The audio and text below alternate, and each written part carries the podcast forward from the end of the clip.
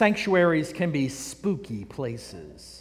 Have you ever come into here in the middle of night when there's no light at all and you, it's, it's dark, it's, it's drafty, you, you hear echoes, and you come and you sit down and you sit silently? You can hear your own heartbeat in your head after a while, and you can hear the building creak. And especially if there's any wind out there, you can really hear the building creak and moan as wind blows against it. The sanctuaries can be spooky places in the dark.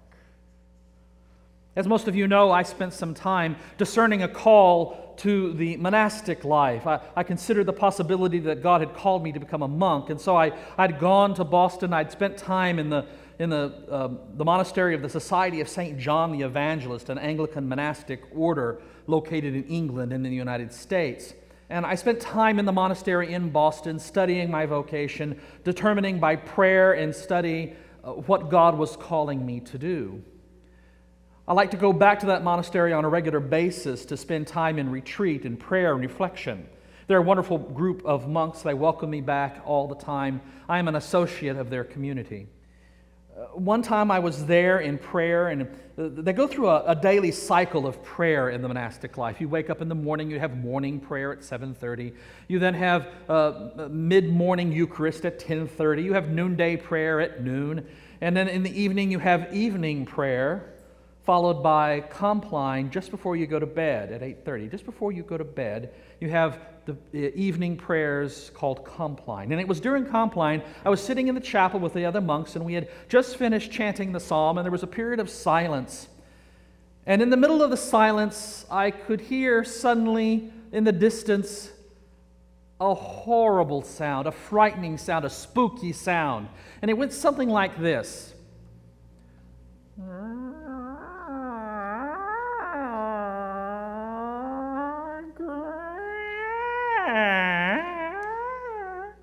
Greg, Greg, Greg. And I'm starting to get a little nervous, and I start looking around at the monks around me. Greg, Greg. Uh, God, are you trying to speak to me? I think I hear my name, and they're Greg, oh, Greg. And finally, one of the monks tapped me on the shoulder and he said, nearly, I nearly jumped out of my skin when he did that. He tapped me on the shoulder and says, Don't worry, it's just a bunch of cats outside having a fight.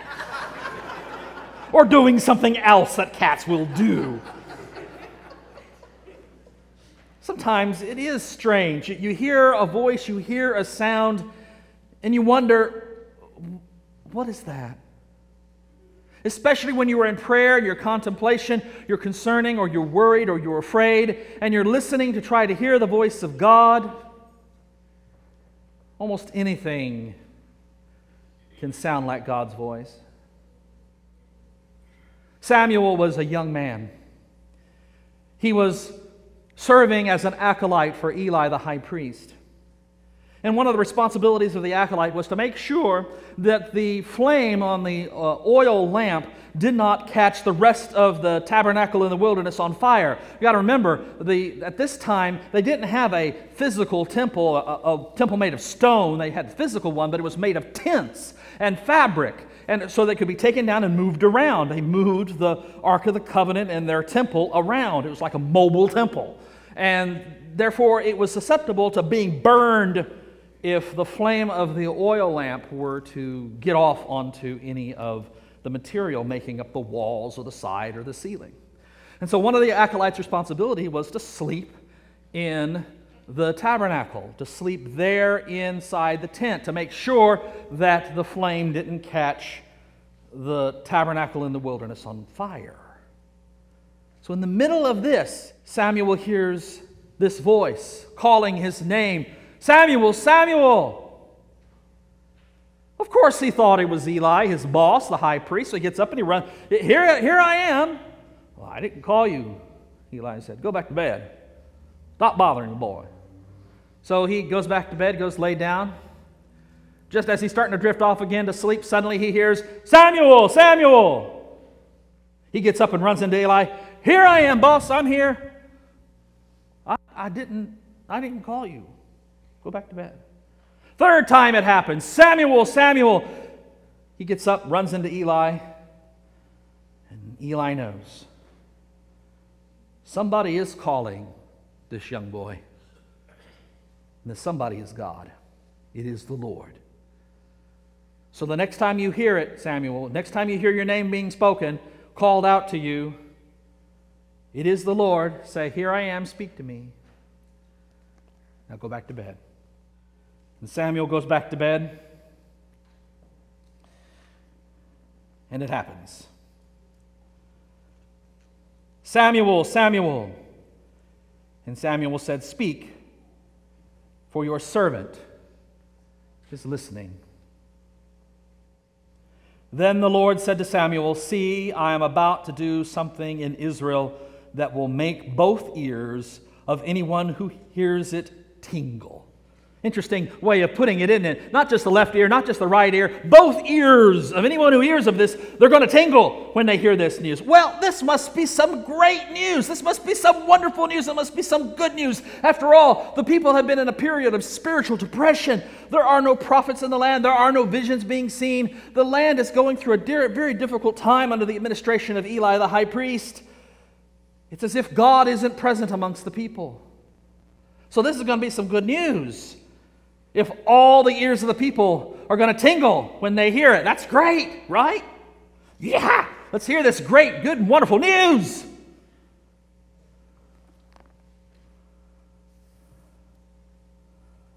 On that day, as their ears are tingling, in other words, on that day, I will fulfill against Eli all that I have spoken concerning his house from beginning to end. Uh oh. You see, if you've read the preceding chapter, if you've read chapter 2, you know that Eli and uh, Eli's sons actually are a bunch of scoundrels. Chapter 2. Now Eli was in verse 22. Now Eli was very old. He heard all that his sons were doing to all Israel and how they lay with the women of uh, who served at the entrance of the tent of meeting. They were, ha- they were having sex with the women who guarded the entrance to the temple where God was. They were doing evil things. They were a bunch of scoundrels, and Eli was doing nothing to stop them. He could not control his sons, he could not rein them in. And so, God here in chapter 2 has said, That's it, it's over with. The, sin, the, uh, his two sons, Hophni and Phinehas, I'm going to kill him.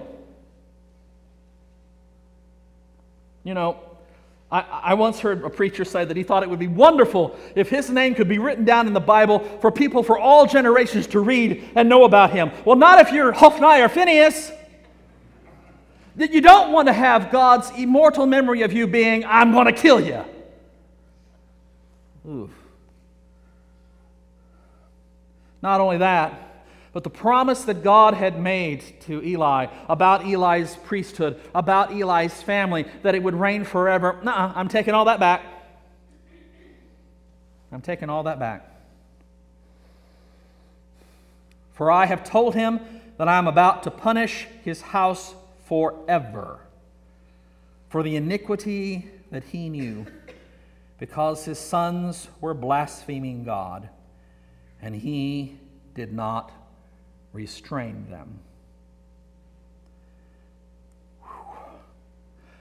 This message is nothing new.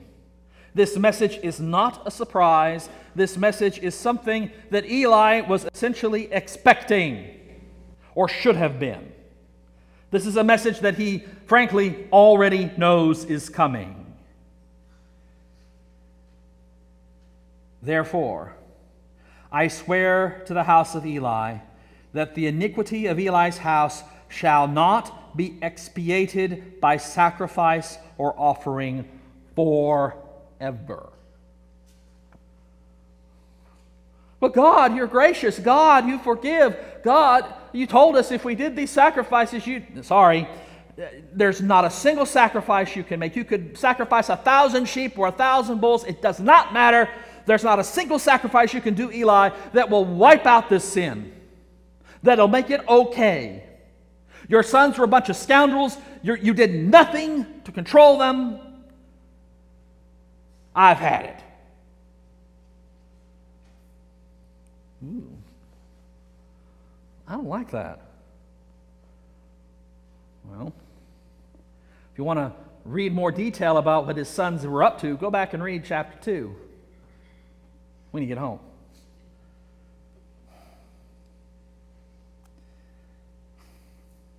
Samuel lay there until morning. he didn't get a bit of sleep. I'm almost certain of that. He probably laid there and wondered, oh, oh no, God, why do I have to hear this? I don't, look, I'm just a little acolyte. I haven't even been to seminary yet. How can I, I haven't spoken to the bishop. I haven't been ordained. How can I say this to my boss?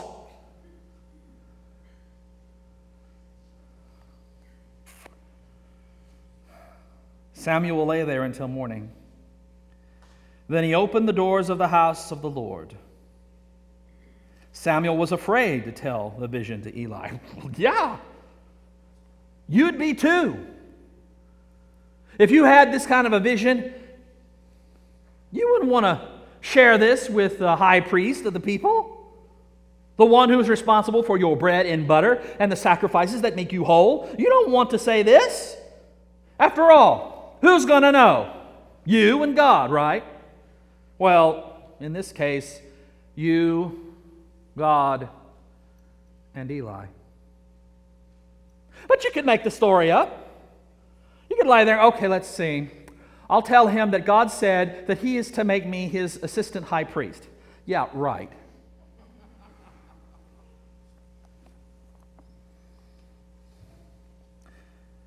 Samuel was afraid to tell the vision to Eli, but Eli called Samuel and said, Samuel, my son. And he said, Here I am. I bet he didn't really want to come quickly this time. Here I am. Eli said, What was it that God told you? Do not hide it from me. May God do so to you, and more also, if you hide anything from me of all that he told you. Eli knew this was going to be bad news, friends. Otherwise, he wouldn't have given this warning. He wouldn't have threatened him with having more, uh, even greater penalty placed upon him. He wouldn't have done that if he hadn't already known. If he did not know way down deep inside that this was going to be bad news, he knew it was coming. And you know what? If only he had shown this kind of fortitude in dealing with his sons earlier and willing to face the facts earlier instead of turn his head and pretend as if he didn't know what his boys were doing. Hmm. So Samuel told him everything and hid nothing from him. Oh, that must have been hard.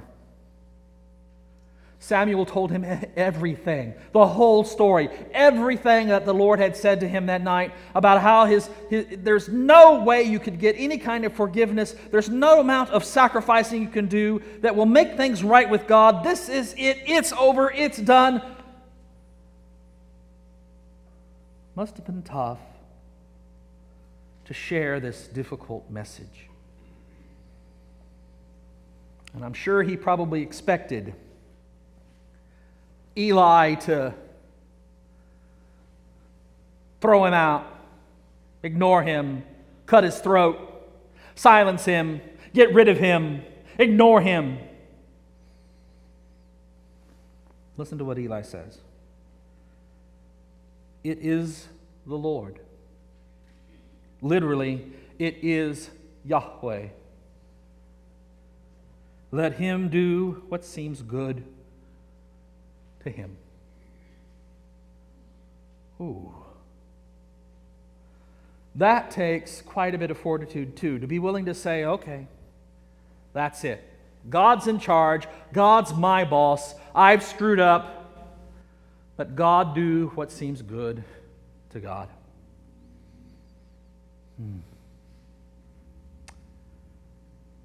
Hearing the voice of the Lord is not always easy. In fact, most of the times when you read in Scripture about people hearing a word of the Lord, they hear a negative word. They hear a, word that's hard to proclaim. They hear a word that is difficult. They hear a word that they don't want to proclaim. They hear a message that they would rather sit on, they would rather ignore, they would rather deny. They don't want to say it. When Jonah heard the message that he's supposed to go to Nineveh, he runs the other way rather than go and preach a message of doom and gloom.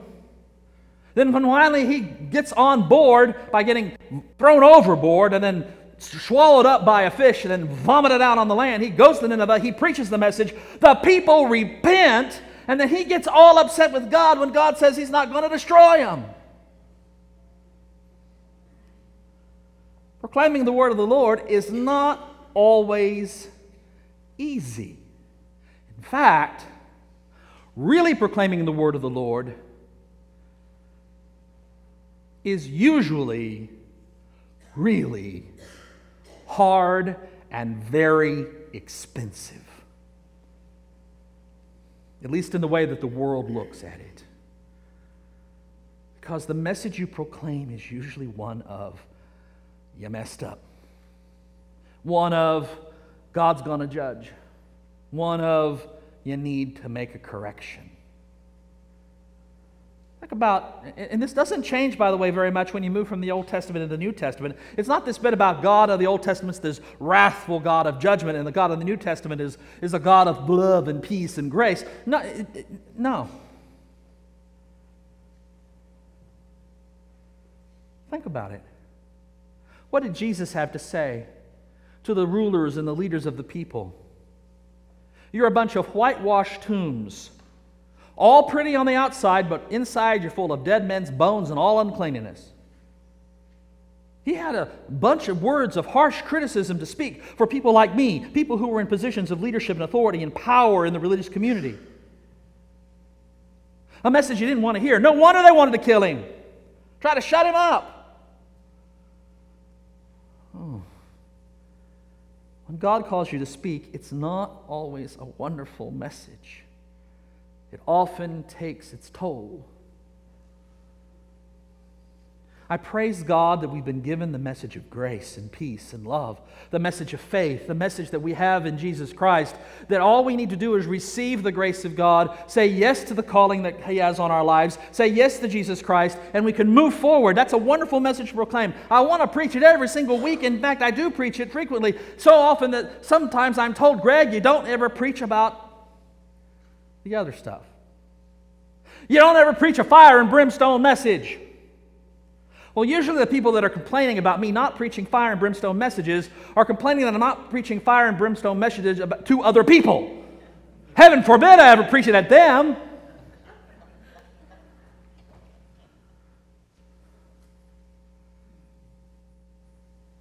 It's interesting, in the, in the, passage it says that Eli's sins and the sins of his sons will not be forgiven. There's no way you can expiate it. There's no way you can wipe out the sin. There's no way you can wipe out the penalty. There's no way you can wipe it out, and it says forever.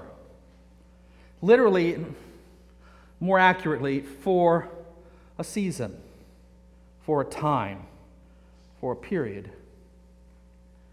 Because we proclaim that in Christ Jesus, every single sin that has been committed, past, present, and future, every single sin that has been committed, even the sins of Hophni and Phinehas and Eli for failing to stop them, were placed on Christ on the cross. We're called to proclaim a message, calling people to return to God, to return to the calling that we have received. And the calling that we have received as the church is to proclaim a message of the love of God for all. And yet the church is so frequently closing its doors to some because of how they look, how they dress, how they speak, their language, their nationality, their education or lack thereof, their wealth or lack thereof. We're so frequently closing the doors on people that don't look and sound and act and speak like us. So frequently, the church is not doing what God calls it to do. So frequently, the church is failing to speak the Word of God about the love of God. In many ways, we kind of are like Eli's sons. We're a bunch of scoundrels when we hoard it to ourselves and refuse to let all in to hear the good news. My sisters and brothers, are you listening? Are you looking? Are you wanting to hear a word of the Lord? The warning it can be difficult to hear that word. We see it here with Samuel hearing this message of condemnation for Eli. I'm sure he didn't want to proclaim it. In fact, we know he didn't want to proclaim it. He was scared, but he did it anyway. Do you want to hear a word of the Lord for you? Are you going to be open to what God is going to say to you? Usually it begins with you being willing to be receptive to what God will say through Scripture, through your friends and neighbors, through the needs of those that you see around you? Are you willing to be open to a word of the Lord? And are you willing to hear and receive and implement that word in your life? So often we focus in on what it means for others. Right now, I want to ask you what does it mean for you? to hear a word of the Lord. What does it mean for you to hear God speaking in your life? And are you going to respond? Look at Eli's response again. He said, It is the Lord, it is Yahweh. Let him do what seems good to him. Are we willing to be gutsy enough to say it is Yahweh, it is God, it is our Lord Jesus Christ. And it's going, if it seems good to Him, then we're going to do it. You know, Jesus gives us a whole lot of directions about loving our neighbor as ourselves, about feeding the hungry and housing the homeless and clothing the naked. He, he, he speaks a lot about caring for widows and orphans. He speaks a lot about giving to those who are in need. He speaks a lot about breaking down barriers of division. He speaks a lot about forgiveness. Forgive those who have sinned against you. He speaks about, about all those types of things. So often the church doesn't do them. Are we willing to hear the word of the Lord about that? And then do the word of the Lord. It is the Lord. Let him do what seems good to him. It is the Lord. The Lord will do what the Lord will do. In the name of the Father, and of the Son, and of the Holy Spirit. Amen.